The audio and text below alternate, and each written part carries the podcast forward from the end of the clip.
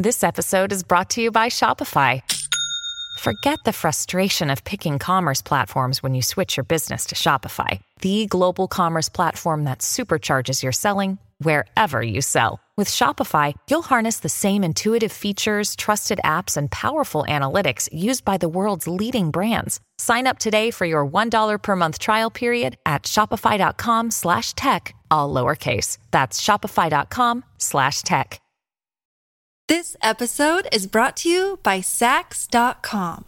At Saks.com, it's easy to find your new vibe. Dive into the Western trend with gold cowboy boots from Staud, or go full 90s throwback with platforms from Prada. You can shop for everything on your agenda, whether it's a breezy Zimmermann dress for a garden party or a bright Chloe blazer for brunch. Find inspiration for your new vibe every day at Saks.com. When you need mealtime inspiration, it's worth shopping Kroger, where you'll find over 30,000 mouthwatering choices that excite your inner foodie. And no matter what tasty choice you make, you'll enjoy our everyday low prices, plus extra ways to save, like digital coupons worth over $600 each week. You can also save up to $1 off per gallon at the pump with fuel points. More savings and more inspiring flavors make shopping Kroger worth it every time. Kroger, fresh for everyone. Fuel restrictions apply. Welcome to the New Books Network.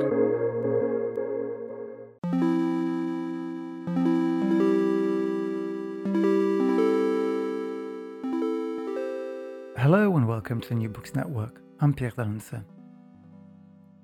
The cultural theorist Mark Fisher, author of Capitalist Realism and the K-Punk blog, has become a cult figure in the world of the online left.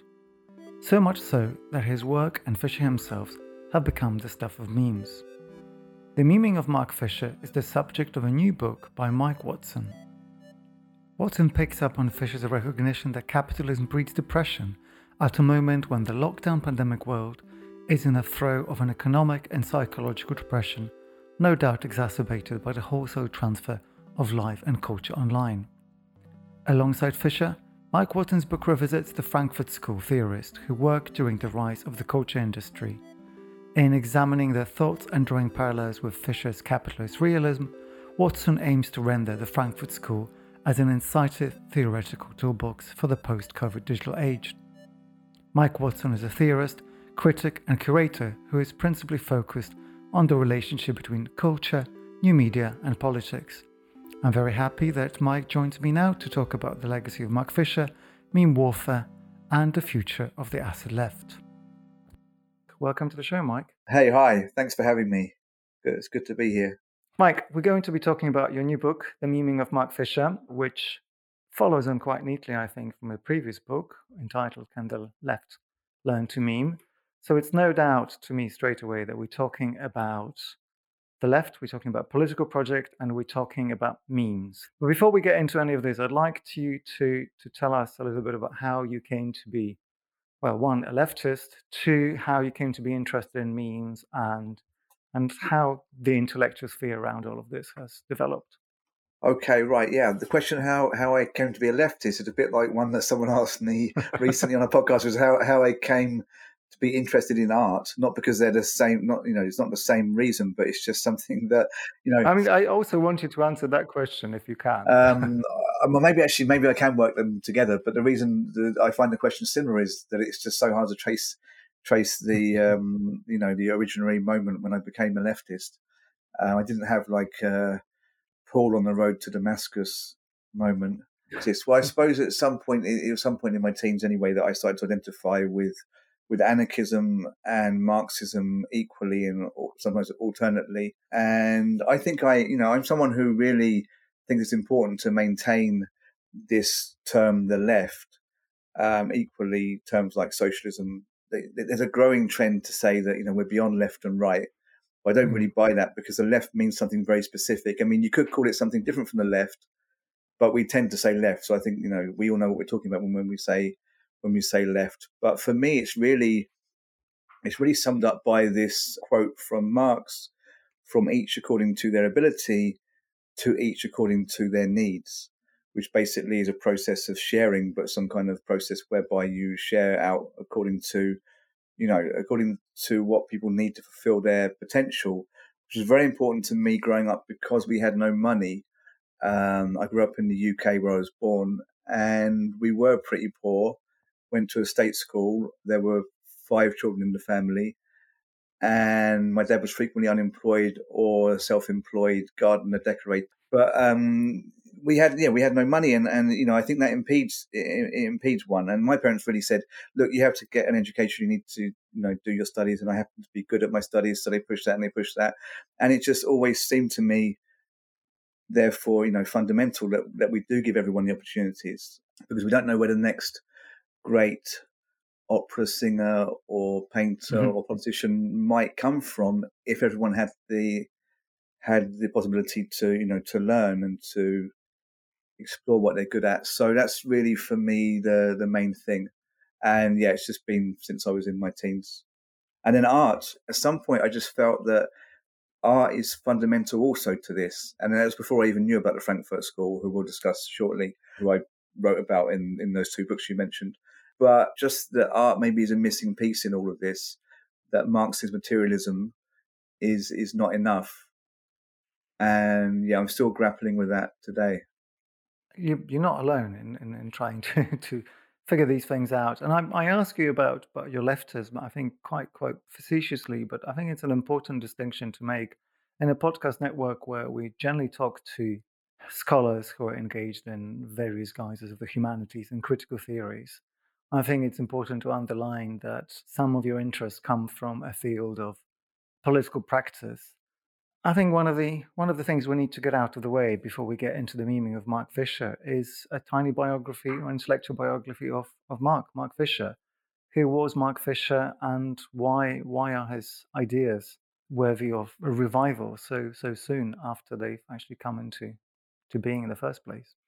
Okay, yeah. Mark Fisher is a British critical theorist and he studied, I think, in the nineties. He did his PhD at Warwick University in a, a department that had attached somehow a research centre. I forget the name actually. Are you talking very... about the CCRU? Yes, yeah. Which doesn't yeah. actually, if you if you look up Nick Land, doesn't tell you anything good about Mark Fisher, but just to say that he was part of a group of people who went on to be very influential, who all went to Warwick, such as Ray Brassier, uh, also went to Warwick he went from Warwick, didn't find university post, and ended up also not getting published very much, and, and then started a um, blog called K Punk in the early 2000s, and um, that became hugely influential. It was part of like a massive moment of positivity for the internet. I think Mark Fish was, you know, I think he was probably um, equally positive and negative, but mm-hmm. you know, it was a moment where we thought the internet could could really lead you know, revolutions, but also revolutions in publishing and in academia. And it kind of did, it did the latter to some, to some degree. And Fisher then got um, a part-time post at Goldsmiths University after teaching in further education. So like in, in America, you'd say, what would you say, high school, but in the UK, you mm-hmm. say college. Um, so he was teaching there in, in, in high school or college for a while then did get a, a kind of part-time temporary post at Goldsmiths and then got a, I think actually a solid proper post, you know, at Goldsmiths College. And then tragically, uh, when this was all going so well for him, after he'd also published a book called Capitalist Realism with an imprint called Zero Books, which he set up with uh, a few friends of his, you know, after kind of getting that stable position and that success through capitalist realism, he took his life in 2017. Mm-hmm. Um, so since then, he's just become huge. I mean, he was already, I think, one of the biggest living critical theorists in the UK, or, or should we say, philosophers of culture in the UK, was getting a growing audience in Europe, was starting to make tiny inroads in America. And I think the thing that really stuck is he was talking about capitalism and the way capitalism co ops culture. So it's, it's, it's, kind of big idea on capitalist realism, which isn't entirely new, uh, which, which which he stated brilliantly and, and in a way that I think British people, you know, of the time, 2008, 2009, could understand. Uh, the thing that he said is that basically there's not an idea that exists or, or a cultural tendency or movement uh, that, that isn't co-opted immediately by capitalism, mm. you know, and, and he was dealing with what we then do about that. And he called that reality capitalist realism. Okay, so that that term stuck, and he was brilliant at coming up with terms actually, and that term really stuck, and it kind of it's kind of defined the theoretical period, but it defined the theoretical period, you know, after he wrote the book, but since he died, it's just it's, it's exploded. Mm-hmm. What's also happened is he's become a meme. Uh, he's become a popular meme figure that is a a um, an image, his own image, or quotes from his books, or the image of the cover of Capitalist Realism has become like you know part of many memes. Memes being kind of viral JPEG or video images that spread around the internet. So, meme, when we say meme, we basically mean a viral cultural unit. But when mm we say meme in this context, we often mean literally these square, often square JPEG mm-hmm. images that appear on your social media feed. Um, so he's been for me memed because he's become a meme. And then the thing the thing about this is it basically means he's become co-opted. He has become co-opted by capital, just like he warned that everything, even the most kind of yeah. virulent anti-capitalist, you know, his statement will become co-opted by capital. And you could ask, well, why, why does that mean he's been co-opted by capital? Because memes don't make money. Uh, as mm. such, they're not part of like the, the exchange of artworks, for example, or mostly not uh, in the art world. But they uh, they do feed into into the, the data capitalist structure because you know everything you do online creates data which then gets sold. So uh, that's what my book, The Meming of Mark Fisher, is about. Is about how he became memed and if even he can't resist or his image can't resist capitalism, what what can? But then I looked at the Frankfurt School because they first, or for me, you know, they they they first brought up. Um, well, I mean, it really I think goes back to Marx and Luke and George Lukács, but you know, in terms of prominent philosophical figures, they're the ones associated most with this idea of co-optation. Of, yeah. of, of, culture, and they had their own ways of dealing with this. So I kind of talk about their ways of dealing with it, because actually Fisher leaves a cryptic message at the end of capitalist realism uh, when he says that capitalism causes depression. And he says at the mm. end of hmm. the book, we, we need to basically take this depression and kind of use it against capitalism. So he kind of suggests that it's something about this depressive malaise caused by capitalism that could lead to new cultural thoughts and movements. But it's like very much in the last two pages. But in yeah. his last unfinished work, uh, which is uh, called Acid Communism, the introduction of which is published in an anthology of, of uh, writings of his.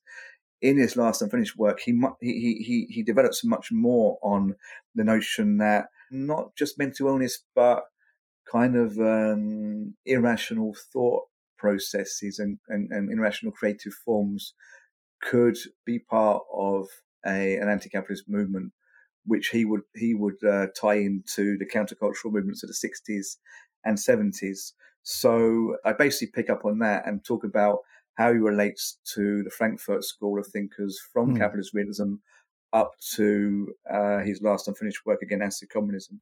Mm, thank you. I'm going to leave um, links to a variety of sources, including all the books that we just mentioned, Mike, so that listeners can peruse the K Punk archive um, as well as immerse themselves in the variety of Fisher memes that I think we'll be talking about in one way or another in a moment. But before we get into this mimetic reproduction, I think we should do what you try to do in the book, which is to start with the legacy of the Frankfurt School and their approaches to this moment that Fisher recognized, this moment of absolute co- cooptation.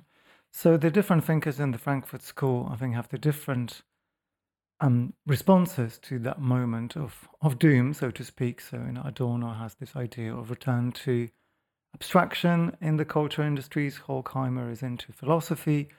Marcuse is, I guess, interested in human sexuality and eros. And I guess the, the thinker whose most straightforwardly connection to internet cultures is Walter Benjamin. Okay, so Benjamin is probably best known for his his essay the work of art in the age of mechanical reproduction, yeah. which he wrote in the 1930s. Basically, in that essay, he talks about how there was a, a huge increase in the production of images in the early modern period, or shall we say, um, the kind of mass reproduction of images in the era, era industrial capitalism led to a proliferation of images such that people could experience artworks for the first time. People who couldn't see the Mona Lisa firsthand could now see it in books or on postcards, on posters, biscuit tins, etc. And he said that this had two effects. Firstly, it kind of took away what he called the aura, which is kind of a non spiritual, or should we say quasi spiritual glow around the artwork. Not that you could see, but kind of, you know, an imagined mm. uh, glow making the, the artwork somehow different to other ordinary objects. It took away the aura from the artwork.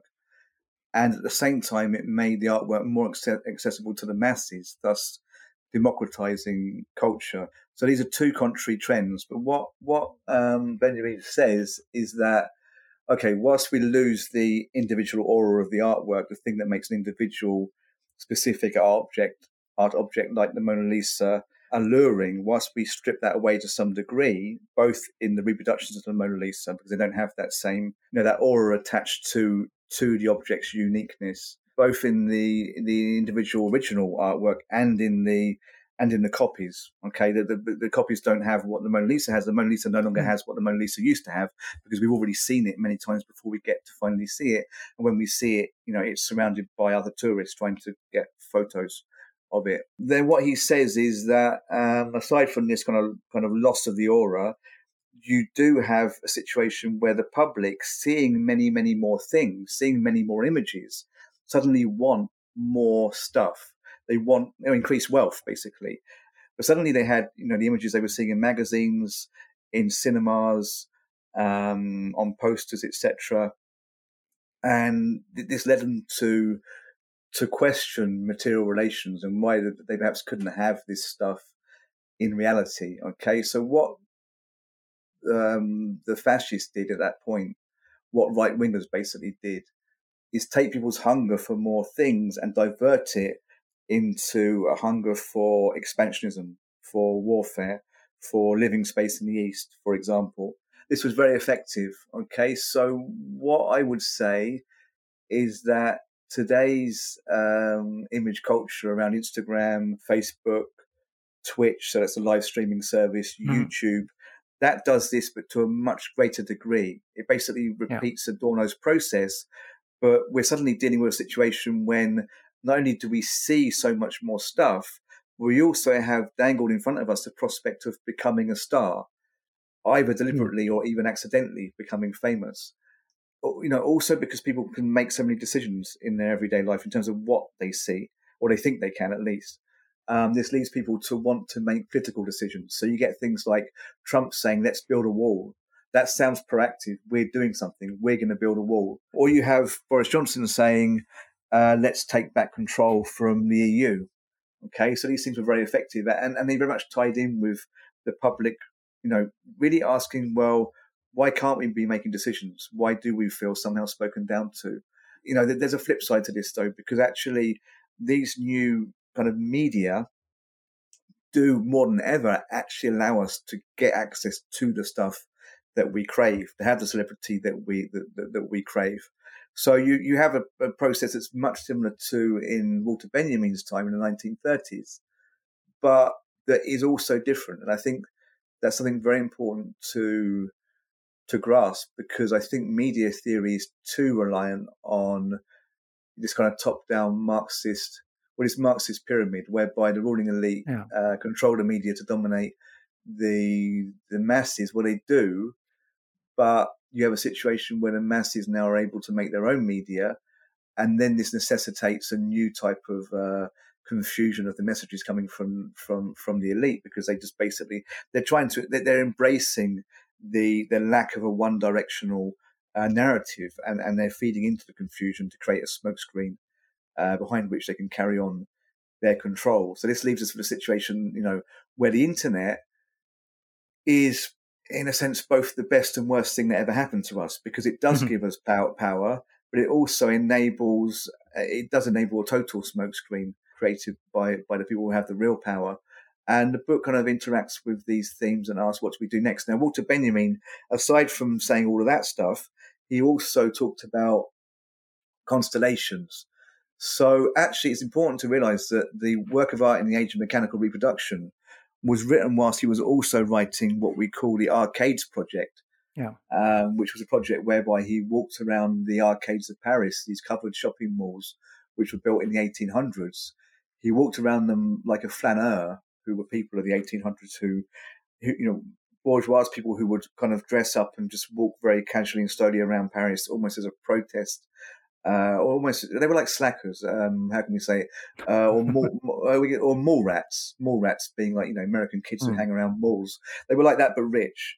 And I mean, really trying to fathom their their their motivations is difficult. But in the book, I kind of say, well, it's almost a protest against you know their own wealth, against the absurdity of of of, of the industrial period in mm. Paris, um, whereby the, the the the young the children of the bourgeois um, had so much money and time that they would just walk around parading their riches through their clothes, uh, almost as um, nihilistic, you know, an, an affirmation of the absurdity of, of, of, of, the, of, position of the position they inhabited as wealthy people.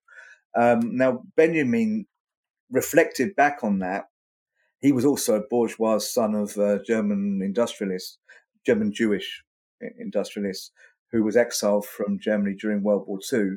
And he kind of reflected back from that. And I think what he was doing was he was reenacting being a flaneur as a kind of admission of his own privilege and also, when he was going on his slow walking tours of the arcades of Paris, he was trying to put together what he called constellations. So this is part of his theory, the constellation, but he was kind of actively dealing with constellations. Now, constellations for Benjamin are groups of objects that you put together, and in grouping them together, you start to read, you start to you start to create new interpretations from that grouping that maybe is different from the individual objects in themselves. So you may have a book and a magazine and a bar of luxury soap and a piece of jewelry.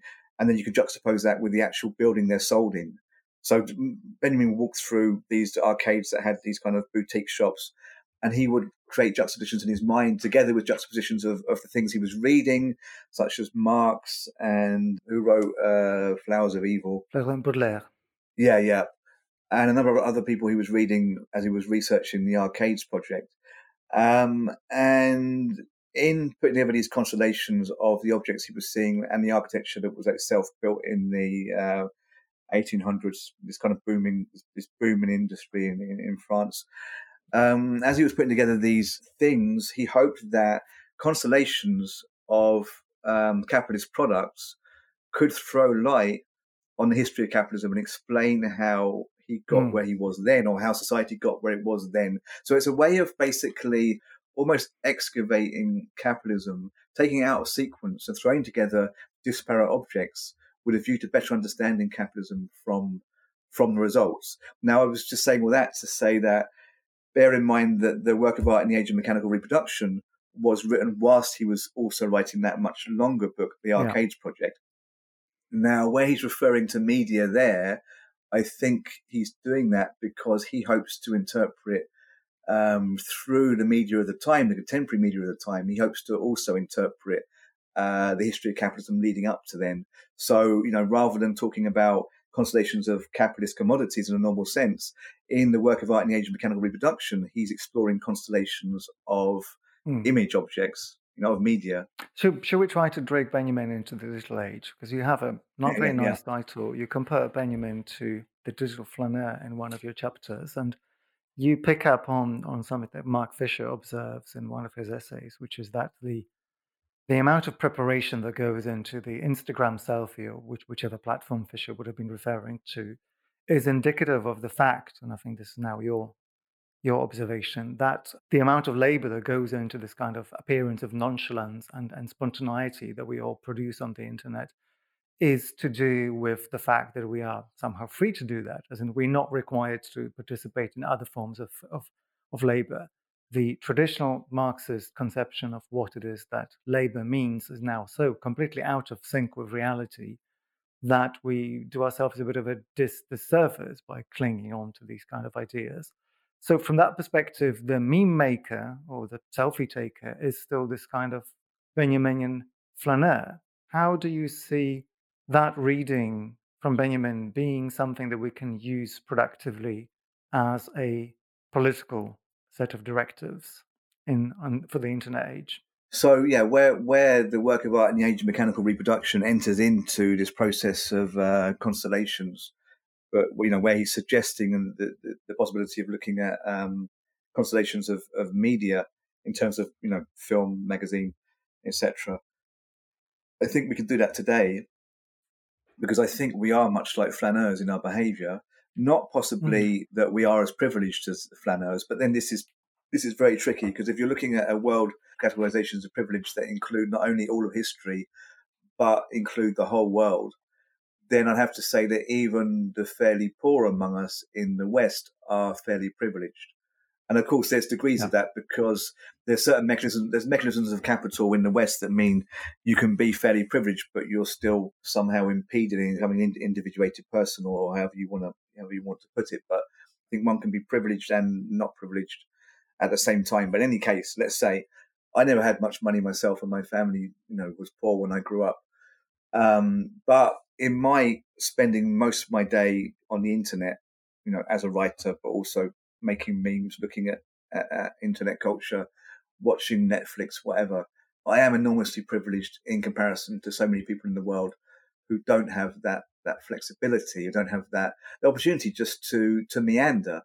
So you know, even the the process by which we go through the internet, by which we look at things, by which we pick up and put down things, so to speak, is is a lot like the way a flaneur, you know, walked through Paris. So I make that comparison and I think that, you know, we, we, we do put together constellations non-stop. And I think a lot of the constellations we put together, they really, they really surprise us. They shock us. And I think that they do reveal to some degree to us the absurdity of capitalism. But I think we often get kind of stuck there that we see absurdity and what's actually happening, which I don't say in the book really, um, is that we cycle through um, constellations of absurd image objects on the internet, and we we realize you know how ridiculous this all is, and I think we get cynical, but we just go back into the same cycle. We don't tend to do much about it. And then if you mm-hmm. look at the meme, the meme production of um,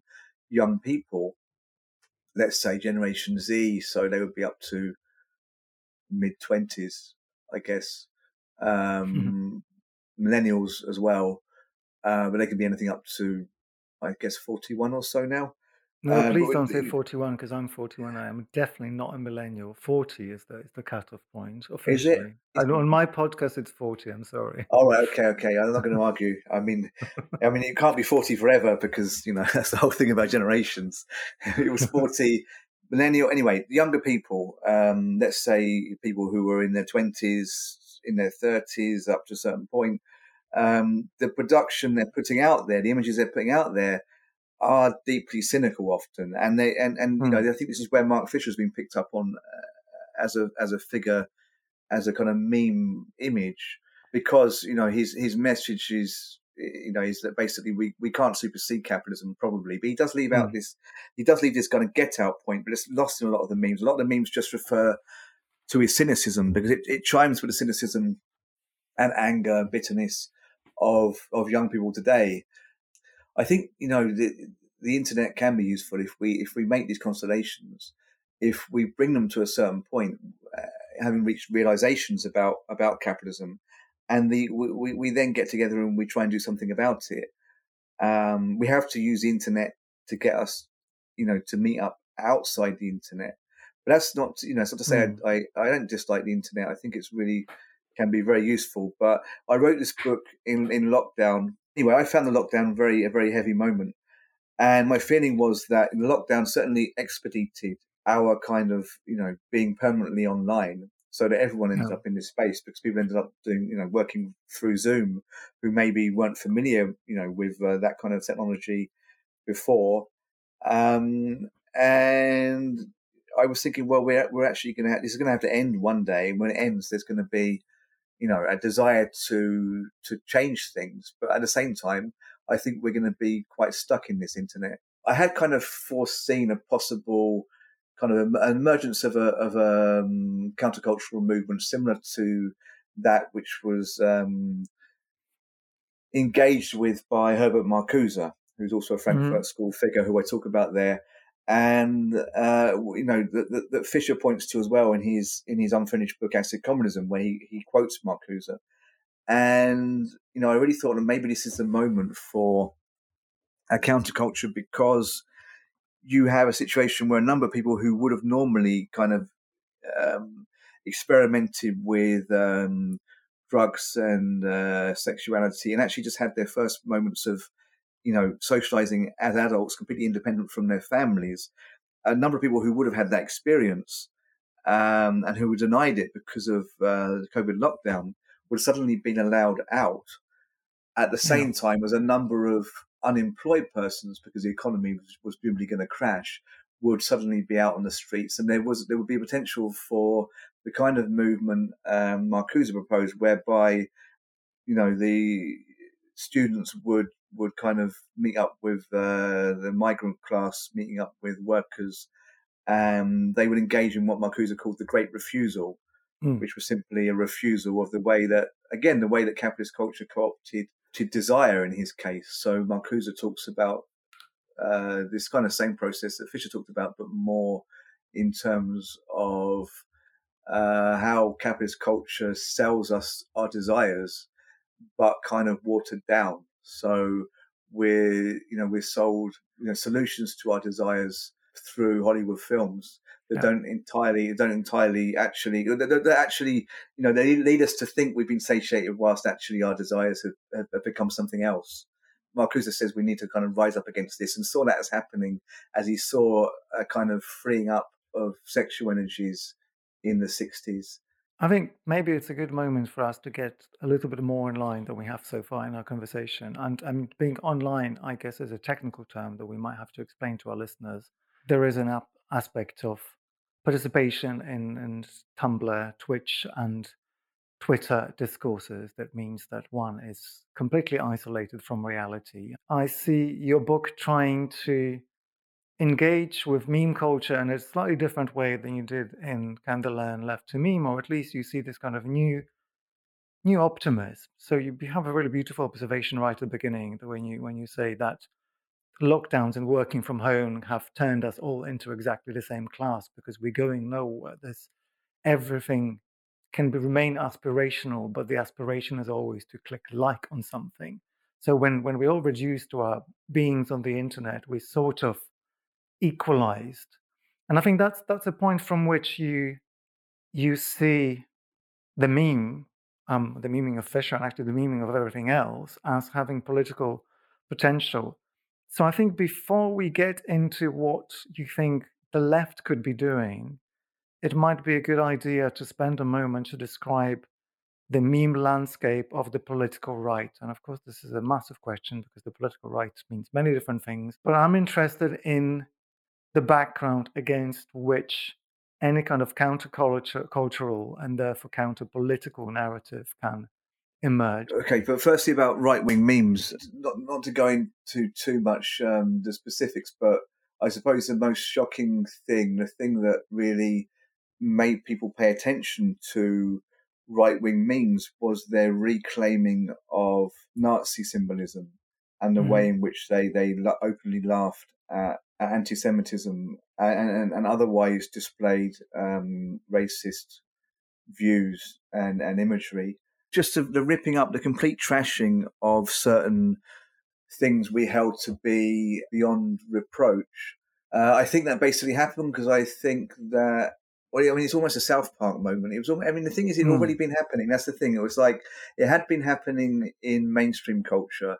There was this kind of extreme irony and you had to ask, you know, was this extreme irony, which was basically, you know, it was often aimed at the bigots themselves. So if you take a, a cartoon like South Park, you had a situation where you would have these uh, racist jokes, but it would be like, but the joke's being made by racists, and you know, therefore, you know, we're supposed to be laughing at the racism of the character, mm. uh, as well as perhaps laughing at the the shrill kind of aspect of political correctness but you know, simultaneously laughing at, a political correctness that perhaps had become too much taken for granted, and laughing at ignorance at the same time. The, the tricky thing became that in a culture that basically, where, where the country was very much dominated by white heterosexual men, you know, could you really say that, you know, it's a joke to ironically laugh at the bigotry, you know, of it, of opinions coming from, you know, that quarter from those people. Um, I don't think it's an irony when you still haven't resolved the fundamental problems and tensions. So if you get to meme culture, I think it's basically, you know, that's just people taking on those kind of messages and doing it for themselves. So it's no longer coming through South Park; it was coming just through kids, you know, in their in their bedrooms. Well, the kids a lot of the time, I think the thing is they are just uh, they were just joking because they kind of realised, hmm. hey, we can post this Nazi comment, and people people are going to get really upset. So I think it was a kind of uh, provocation, a bit like South Park. And I think it was, if it wasn't a joke against racism itself, it was a joke against just everyone. It was a joke against the whole yeah. system, which which which you know was a mess, and which they could see in their own parents, their teachers, everyone around them. You know, was presenting this one face of you know a civilized society that would not condone the swastika, for example, as the kind of as a red line. You know, but at the same time, you know, you had this level of police brutality as well. You have ongoing yeah. in America. It was the unwitting emergence into into the mainstream of the hmm. reality mm. of bigotry in America and the way that the neoliberal order defended that bigotry. And you could say the same there for, yeah. for the whole of the Western world. And then how does one react to that? Well, that's tricky. I mean, because you're reacting against the people making the memes isn't isn't really any good. It doesn't really work because, like like I say, I think that they are. You know, we're all kind of mouthpieces for culture. I don't think it's particularly their fault. You know, there's a lot of talk about protecting the rights of minorities, of women, uh, LGBTQ, and then there are, you know, down on their luck, white men saying, "What about me?" So I think that that it's not so surprising that you know this kind of bigotry manifested you know in that way that people will become carriers of those messages that were really messages that just reflected the fundamental inequality of, of, of neoliberal culture um, so what I would say is that one way that we have tried to react to it on the left is to make memes with the hammer and the sickle, memes with Stalin. You know, there's been a direct reaction. Okay, so they reclaim the swastika, we reclaim um, mm. Sovietism, uh, Soviet imagery, but that just that doesn't work for me. And I think you know, fundamentally, oppositional messages don't work. And this goes uh, back to another Frankfurt School thinker, Adorno, who I mentioned in um, yeah. Can Left Learn to Meme and the Meming of Mark Fisher. So Adorno basically believed that you couldn't really uh, you couldn't really oppose barbarity. Uh, he was a German Jew who fled uh, Nazi Germany, like Marcuse did, and and Walter Benjamin as well. Adorno basically said that figurative art, he specifically meant figurative art in relation to to politics that that couldn't address the, horrors of World War II. He, he most famously spoke about poetry when he said um, mm. it's barbaric to write poetry after Auschwitz, and I think meaning poetry fundamentally about Auschwitz. And he said, and, and, and this highlights why it's fundamentally barbaric to write any poetry. So what he really meant there is that art about suffering feeds back into that suffering. That was one of his main concerns. But he also says that, look, if we got to a position where the Holocaust can happen, where the gas chambers can happen, we must be so far along the road to complete objectification and commodification of all things, including humans, that it must be possible to make anything called art, anything, you know, because art for him is something that can at least pretend to be other than the world, to have a transcendental capacity. The point is, he's not simply saying, oh no, we can't have poetry about Auschwitz because it's so terrible. He's saying in a society that's so terrible, you can't have poetry. So the artwork for Adorno, when it's really an artwork, it must be free of tension. It must be able to stand above the false binaries of human interaction temporarily, at least.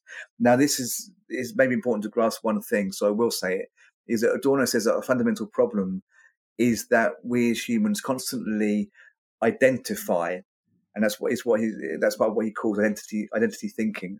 And by that, he means that we proceed through life by categorizing things, naming things, giving them numbers, etc., which is essential. We can't we can't live without doing that. It's part of mm. making us safe. Okay, it's part of understanding the world. But he says that basically what's happened is that we've come so far in identifying and categorizing that we've identified and categorized everything to the degree that we've identified and categorized each other under numerical yeah. wage, wage values. So we're all worth, you know, something. It's out of this that for Adorno, the Holocaust arises. Okay. For Adorno, the artwork is removed from this situation or, or removes itself from its, this situation when it's at its most abstract. Because in an abstract artwork, and it's easy to think about painting here, although he was talking more about literature and music. But if you think about an abstract painting, you can't say when you look at abstract painting, here's a tree, here's a house, here's a person, etc. You, for a moment, you're not in a position anymore when confronted by an abstract work that you lose yourself in. If you have the space around you to really contemplate the work, for a moment you're you're unable to name things, to categorize, to think. You know, I have an appointment at six p.m. or I have homework to do if you're a student or you know or whatever you're temporarily removed from that uh, and you drift mm-hmm. away and at some point at some point that ends and you feel it ending strongly you feel yourself come back into your body.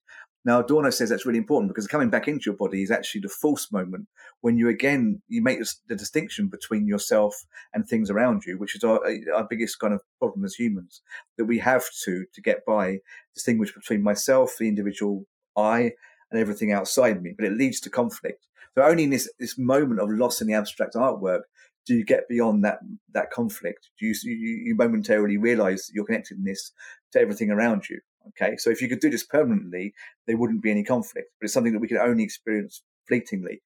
For Adorno, you can't make art after Auschwitz because in a society where clearly we're so far in this process of identification of each other that we end up killing people en masse, if that is the case, then there can't be the conditions to create a truly abstract artwork. The two things can't coexist in the same culture, mm. uh, is what Adorno is really saying. Now, the thing is, Adorno was speaking after World War II again, he was uh, exiled to Britain, then the US. Uh, Horkheimer, his colleague, and Marcuse and Benjamin, you know, all had to flee Nazi Germany. Benjamin went to France. Uh, obviously, we were talking about earlier how he, he was going around the arcades of Paris as part of mm-hmm. his arcades project. Later on, Adorno returned to Germany to carry on the work of uh, the Frankfurt School there. Following World War II, you know, both when he was in the US and after he returned to Germany, he's dealing with what happened as a German Jew who lost people close to him. So Adorno is reacting to you know this situation, and he's very negative about any possibility after that of uh, superseding um, the kind of inherent conflictual uh, nature of human interaction. So he basically he even tells his own students they shouldn't be protesting. So in uh, the late 60s, there's this famous moment where his students rose up against him uh, in Frankfurt in the university there. And he basically called the cops in January of 1969. He called the police in January 69 uh, on his students. And um, this is a very famous moment. And, and actually, Adorno, he gets kind of dragged through the mud for, uh, for this. But he's really thinking, look, until we've resolved the fundamental problem of identity thinking, you know, that, that we have this tendency to categorize until we can you know until we can think otherwise we're going to keep repeating the same mistakes of the nazis but also of course of the soviet russians because it was apparent by that point what was happening in soviet russia and what had happened under stalin the gulags etc so you know, he's saying until we resolve this any movement is going to descend back into tyranny. So i think you know when we think about how extreme he was in that sense uh, I think his kind of prohibition on figurative art, anti-war art, it, gets put in context. I, don't think we're in the same situation now, and I think we have to make our own decisions anyway. Uh, I think certainly, I think certainly abstract art could be useful, and I think he's right there. And I think an abstract, you know, output on the internet, an abstract art form on the internet, might help us to kind of get beyond some of these conflicts where you have swastika as opposed to uh, hammer and sickles, where you hmm. have, you know, where you have um, actually identity politics, uh, which is interesting because you know I don't want to use this word identity thinking. It's not actually related to identity politics at all. No. but you do get with identity politics this um, well this strong this strong desire to claim identities. The, the, politics revolves around that rather than revolving around the economy, for example. It does lead to conflict. Uh, we don't want to get into this probably, but you know, cancel culture, um, etc. So you know, if we had an abstract internet where instead of being it being about like I believe this, no, I believe this, and leading to constant binary oppositions on Twitter, for example, if we had something we could contemplate instead, then I think we'd be in a much better position. But what that would be, I don't know. That's that's difficult. That's difficult because the internet doesn't lend itself to contemplation. This episode is brought to you by Saks.com. At Saks.com, it's easy to find your new vibe. Dive into the Western trend with gold cowboy boots from Staud, or go full 90s throwback with platforms from Prada. You can shop for everything on your agenda, whether it's a breezy Zimmermann dress for a garden party or a bright Chloé blazer for brunch. Find inspiration for your new vibe every day at Saks.com. Your brain needs support, and new OLLY Brainy Chews are a delightful way to take care of your cognitive health. Made with scientifically backed ingredients like Thai ginger, L-theanine, and caffeine, Brainy Chews support healthy brain function and help you find your focus, stay chill, or get energized. Be kind to your mind and get these nootropic chews at olly.com. That's O L L Y.com. These statements have not been evaluated by the Food and Drug Administration. This product is not intended to diagnose, treat, cure, or prevent any disease. Look, Bumble knows you're exhausted by dating. All the must not take yourself too seriously and 6 1 since that matters. And what do I even say other than hey?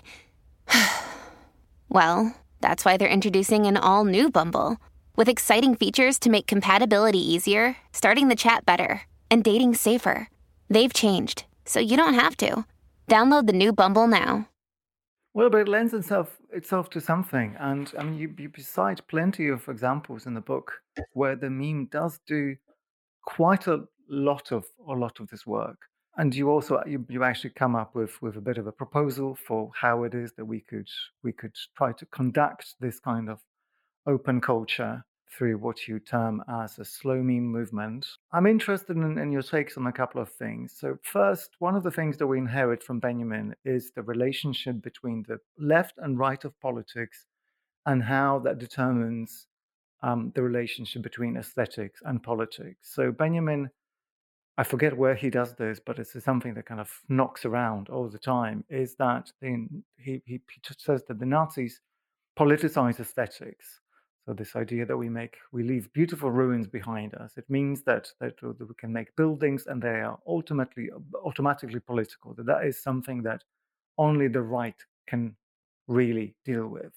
And then the flip side of that is that for the left, the only thing available is to politicize aesthetics, which is possibly why we've had such an explosion, maybe over the period of the last 10, 15 years, of critical political art. And I, I find that particularly problematic. And I think you you have some proposals in in the book for how to undo that. I also wanted to ask you about the the kind of perversely non-contemplative but also democratic dimension of the meme. So just just being purely mechanistic, if we take 4chan or 8chan, those websites which are essentially troll farms in which people throw out ideas, throw out one version after another of the same kind of template, one meme after another with just a couple of words changed or maybe colors different. The way that these seem to circulate is that they're only successful if a certain number of people give them a thumbs up. So there's something vaguely democratic about the successful meme, particularly the, the right wing meme. So I'm also interested, kind of as a counterpoint to that Benjaminian fix that we are in, is there an element of the left meme that's somehow the opposite of democratic? Like, how do we go about designing a meme? Isn't isn't designing a meme, which is one of the things that you you propose for for leftist politics, isn't that almost antithetical to what a meme is and how it comes about? To get into this thing of democracy, I mean, it's a very interesting question. And I think it does come in a bit to Benjamin's uh, work of art in the age of mechanical reproduction you know, democracy is what is, is something we talk about all the time in terms of culture. I mean, it's part yeah. of every museum's mission statement. It's part of the mission statement of all of the social democracies and neoliberal democracies in the world. You know, all of the, all of the culture ministries, they talk about culture mm. for all. And this really comes down from the avant garde of uh, the yep. early last century. You know, this idea that perhaps anyone can do art, coming down from the idea that anything can be art. So Duchamp, Joseph Beuys, etc. You know, you you have all of this, but actually, if you go into art spaces, they don't feel very welcoming. You know, museums don't feel very welcoming. Certainly, if you get into uh, actually trying to be part of the art scene, going to galleries when they have openings. But you know, these things they feel like there's a social code there that that, that somehow you, you don't often feel you're completely welcome in those events, even if you do have a role to play in the art world. I think you know that, that we've been looking for this kind of um, ostensibly looking for this kind of open art world where everyone's invited, but actually hasn't really ever existed. And then we start, we, we finally get it in the shape of mm. memes, and we start saying, no, no, but don't do that. You know, suddenly you get a thing where anyone can do anything, and you're like, okay, you know, democracy, but hang on, it's the wrong kind of democracy because look at what the kids are making. You know, so I think we we have this kind of quandary. Benjamin aesthetics versus politics. Does it come into the work of art in the age of mechanical reproduction right I, at the end? I think so. I really would be useful to find the very end of that essay.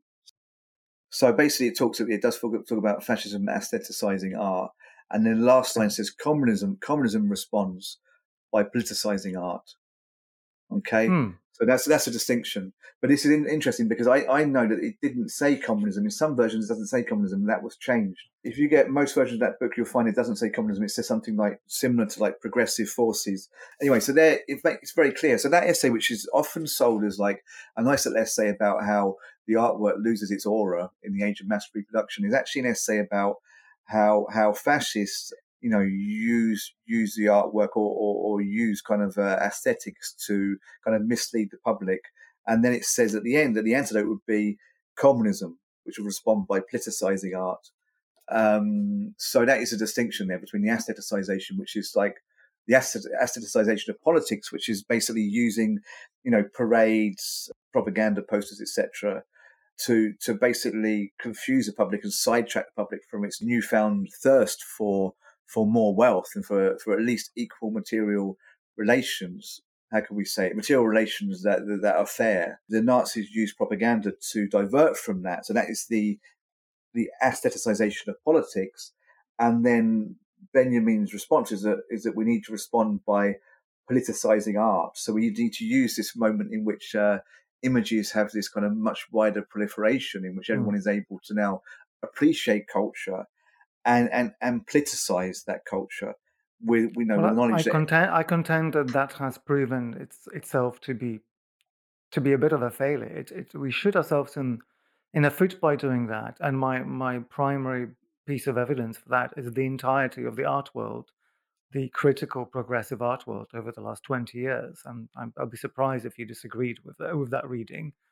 So, so I'm interested in your in your reading of that in the internet in the in, in the meme meme sphere.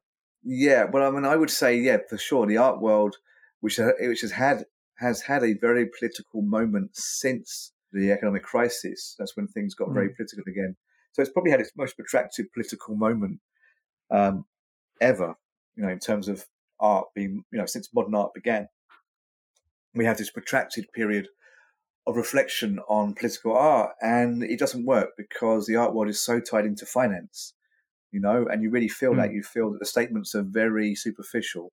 So yeah. it's it's a process of whitewashing the egos of collectors, of art collectors. So getting away from that because you want me to talk about memes. um, no, I would say that memes. You know, that's where they maybe step in. That you have this situation mm. where the hmm. art world kind of presents itself as the area of counterculture the place where you know alternative thought might thrive. This is why people go to art school. Then you go there and you start to realize that actually it's not here at all. I've been mm. given courses. I've been given courses on how to appeal to a gallerist, and yeah. you know no one has time for me because and, they're successfully as well. That's I mean I think that's that's yeah, the biggest yeah. crime of the art school in my estimation. But never mind that.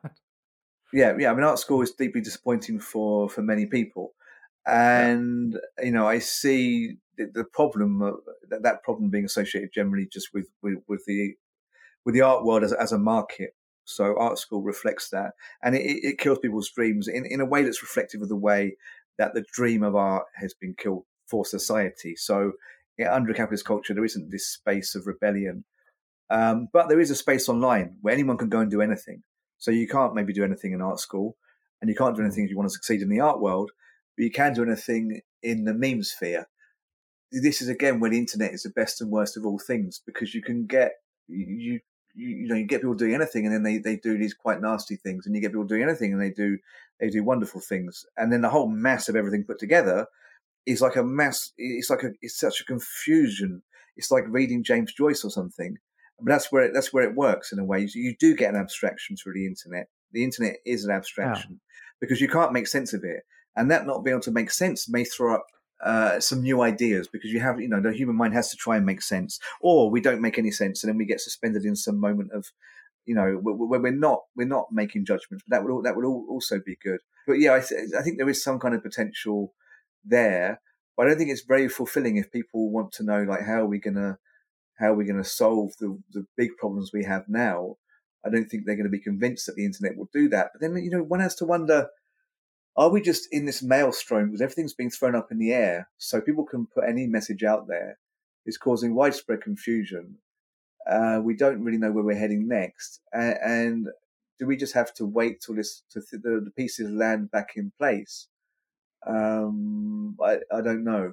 But in, in terms of you know what what do memes do that's you know that's better than the art world or better than mass media well, I mean, anyone can make anything. We can, anyone can publish anything. I mean, this is already huge. This is already, in terms of power, the complaints that were being made by the Frankfurt School and by media theorists of the whole of the last century is all top down.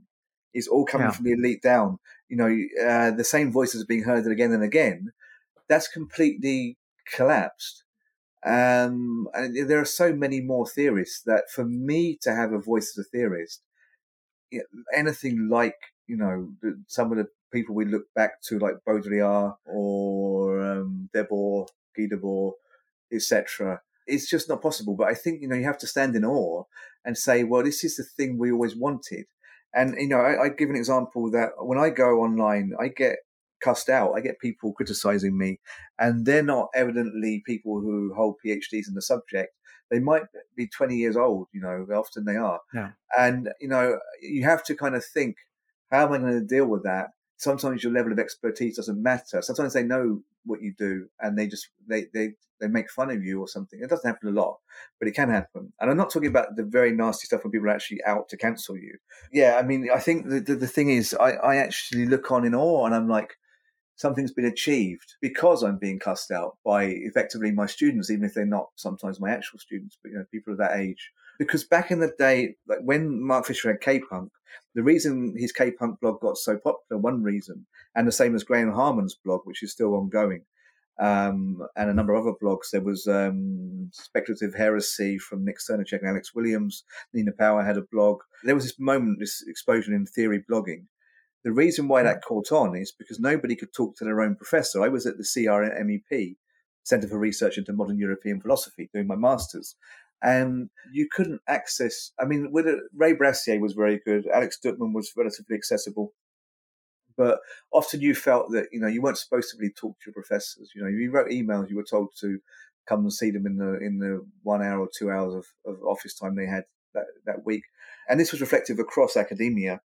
But you could reach out through the comments section to Mark Fisher, or you could email him and yeah. he'd reply and Graham Harman and a number of other, a number of other people. So this broke down that um, hierarchy, but not entirely, because it was still very much that there were a few leaders, you know, that that that you could reach out to these people, but you very much felt that you know they were still the philosophers. Now it's like. In a way, it's what's happened to theory. It's like what happened to art. Anyone can be an artist and I think we very much buy into that. You know, art is something that anyone should be able to do. We, we the, the kind of sense of there being experts is being eroded um, to a large degree. In the contemporary world, contemporary, contemporary art world, the art market, you still have that. That has to be in place for the market to work. But generally, you know, we're we're open to calling many things art now. Um, that's happening more and more to theory.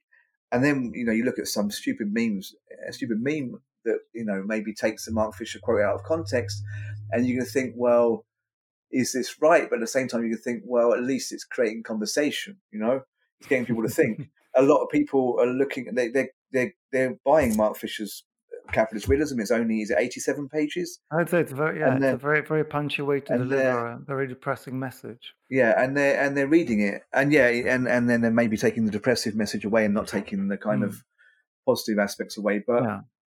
I don't know. I think there's still room for positivity. And I think partly evidenced by the fact that people attack you if you write about memes in academia. Some people do.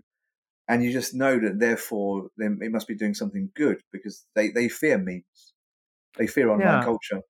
Yeah, I've, I've, I've had a couple of encounters with media theorists who, who are completely appalled by, by any suggestions that one would engage with the study of Pepe the Frog and and and try to figure out what it all means and and you know try to find as you do in a book alternatives for for other political outlooks. So so you talked about the the difficulties under rather the challenge of the impossibility of just appropriating right-wing techniques. And in a book you discuss andrew yang the uh, presidential candidate who at some point had this kind of super progressive platform that include universal basic in- income somehow within his movement there was this idea that we could that he could get ahead by getting tagged on to the meme movement and you describe this utterly bizarre moment when his campaign team tried to make him into a kind of Pepe the Frog meme. And this is, of course, an illustration of a failure. I want to I want to tell you an anecdote, something that I experienced merely a week ago at the opening of Venice Biennale. I was sitting at dinner next to a very young, I guess, an anarcho communist who lives in Rome, who displayed his leftist credentials in, in a way that, that left me absolutely no doubt as to the convic- his convictions and his, his deeply anti right wing politics. And he kept on talking and eventually started singing. He kept on talking about how him and his comrades occasionally um, do things like sing fascist songs, for Italian fascist songs from the 1930s, precisely as a means of appropriation so it's kind of kind of a strategy there. I wasn't able to really process what it is that he was trying to get at, and it was a little bit difficult to deal with when he started actually singing fascist songs at dinner. But never mind, it was late. But I could see some kind of potential in this this kind of endless sarcasm of of the kind of counterculture production that the meme the meme engages in. So I'd, I'd like I'd like to offer yeah. you that as a kind of counterpoint case study to the, the failure of Andrew Yang's attempt to, to appropriate right wing culture? I mean, a couple of things there. Firstly, I do know that Italians that, that they do appropriate um, fascist icons and images in their artwork, oft, often to make to make a left wing point. That it's hmm. something mm. that where it just wouldn't be done in the UK or the US, or, mm. or, or there would be uproar if it was done. That it's it's kind of it's just it's taken as, as, as normal there. I think partly because you have to bear in mind that a lot of the fascist architecture is in place. The uh, National Football Stadium has uh, obelisk to Mussolini just outside it. Mm. Um, this modernist obelisk with uh, Duce or Dux, Dux written on the front, which means Duce, Führer, basically. Um, they're still living alongside these things. They, they, they, it's not so much a situation of having completely disowned their past because I suppose that you know they kind of capitulated. They kind of they they they changed sides, didn't they? Well, not so much that they changed sides in World War Two, but that they uh, they had a strong partisan movement that yeah. them, themselves uh, did away with Mussolini. So it's, it's not quite the same situation as as Germany mm-hmm. or, or Japan. But as for the Andrew Yang, Andrew Yang. Well, he basically, as you say, he offered his universal basic income, and what happened is that suddenly there were, there were a lot of memes circulating that appeared to be possibly from the same people who had been making previously pro Trump memes who become disillusioned with Trump and who basically said like, you know, yeah, let's have the 1,000 euros a month, so $1,000 a month universal basic income. And they started making memes in which, you know, they would take the money and sell it and spend, and spend it on drugs or spend it on drinking mm-hmm. or whatever. So it was just, um, it was really just kind of a joke around that. But they did infuse these images with uh, Pepe the Frog and with uh, Wojak characters, so crudely drawn, uh, line drawn characters that have been, you know, familiar from from Trump's campaign and from the memes associated with that. So I think this was the primary issue, and, and not so much that, that Yang co-opted uh, these images, such as Pepe the Frog, more that people appended these images to his campaign, and he would have had a hard time shaking this off. So I think he, I, I don't know what he himself did, but his campaign group kind of went along with it. Uh, they were aware that this this this massively increased visibility of of Yang's campaign. The issue there is more, you know, Yang in a sense being derailed. That his campaign, which was only partly about universal basic income, even though he did kind of put that at the front of his campaign, became this kind of silly joke around um, MAGA hat wearing pro Trumpers suddenly ditching the hat in return for a thousand dollars a month. This was a popular meme yeah. trope. So you might have, for example, actually Pepe the Frog, you know, going over to Yang. So my feeling was that more that you know that there's something impressive about the way that meme meme creators can overturn the kind of mainstream messaging of a Democratic candidate. I wasn't so much taken up by the fact that a left wing message had been had been tampered with.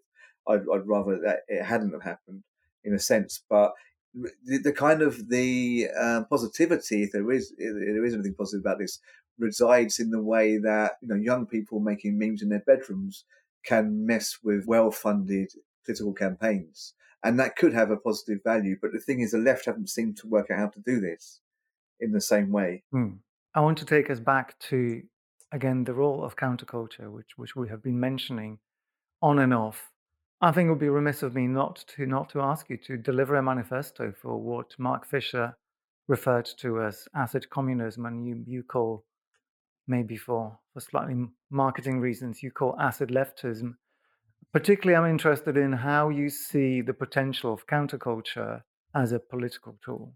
Well, let's just go dial back a bit. For example, there's this meme called um, uh, "We fucking on the Fisher bed tonight." Okay, it comes from a series of memes which are called, you know, "We are fucking on the like X bed tonight," where X could be the Minecraft bed or it could be, yeah. you know, whatever bed. But inevitably, perhaps a meme was produced in which it was, which was a picture of a bed with the cover of Fisher's Capitalist Realism as a bedspread. You know, this obviously um, is kind of ridiculous, and it, it, it, shows to what degree Mark Fisher's image has been kind of turned around and tampered with. That you, you can't get to the serious nature of the book, you know, so easily because you're dealing with that kind of bizarre meme. Bizarre partly because Fisher was such a kind of you know self-effacing, quiet guy that the message like you know we're fucking on the Fisher bed just seems you know, it seems unusual to anyone mm-hmm. who, who had met him or seen him talk ever. What I say in the book is that, look, um, there may be somewhere a real life doomer, and then we get to actually the doomer is a is a type of meme. It's like a generic um, depressed person. Yeah. Again, link, links to all of this in the show notes for listeners who might want to get addicted. Uh, somewhere there may be a real life doomer somewhere sitting on a capitalist realism bedspread and contemplating revolution. So you see how this kind of you know mm. comes about. That yeah, it's all ridiculous, but somebody might get pulled into this through these memes, and they may actually you know, decide to somehow work through this and work out how to. Yeah. Bring about democratic socialism, for example, um, and then you know, as well as Doomer, you have Doomer Girl, you have like you know, various different meme figures because you mentioned Doomer and Doomer Girl earlier. We haven't mentioned them. So um, anyhow, um, in a similar way, Mark Fisher argues that somehow out of all of this kind of out of the mess we're in, there may emerge a, uh, a, a counter-cultural movement, which he would call acid communism, or more to the point, he states we need an acid communism.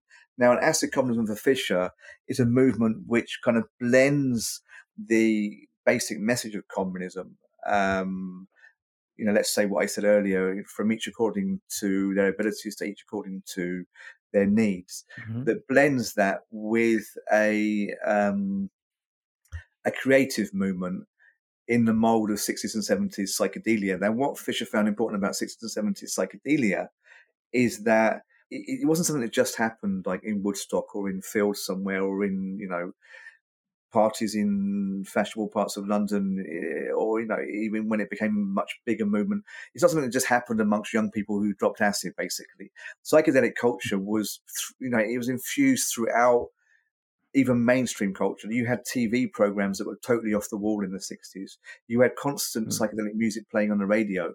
That you know, there was a, a sense of the blurring of boundaries that comes comes about through psychedelia And a sense of this blurring of boundaries, you know, this kind of losing one's edges that pervaded throughout society at that moment, partly because you had, you know, you also had a kind of uh, gender and sexual revolution, and you also had a questioning of the class system, and you had a potentiality because it seemed that the, the West was booming somehow economically, or at points in that in the sixties and seventies, it was, and you know, maybe the whole thing, the whole system could be subverted um, Fisher says that you know perhaps we could have that moment again, or rather, we need to have that moment again. And really, he really he sees the acid as a corrective to the overly kind of uh, officious and power-driven hierarchical tendencies of traditional Marxism or traditional communism. So you have this thing where, in a way, the the, the acid is is a corrective to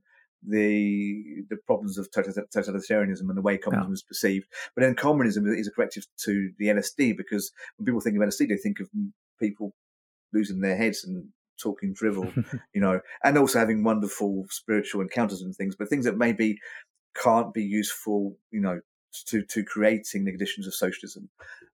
I basically, I, I don't actually, I'm not involved anymore, but I ran a YouTube channel and podcast called The Acid Left with a poet and artist called Adam Ray Adkins. I actually, I actually removed myself, not for really any specific reason. I suppose one thing is that is that the, the issue of uh, hallucinogens came up constantly, and I think this is interesting. I actually thought this yesterday, and I said it to somebody. I haven't said it publicly at all, but I think Mark Fisher would have really been in trouble. I mean, not big trouble, not more trouble than he than he'd known before because he he got in trouble with Twitter trolls and things before.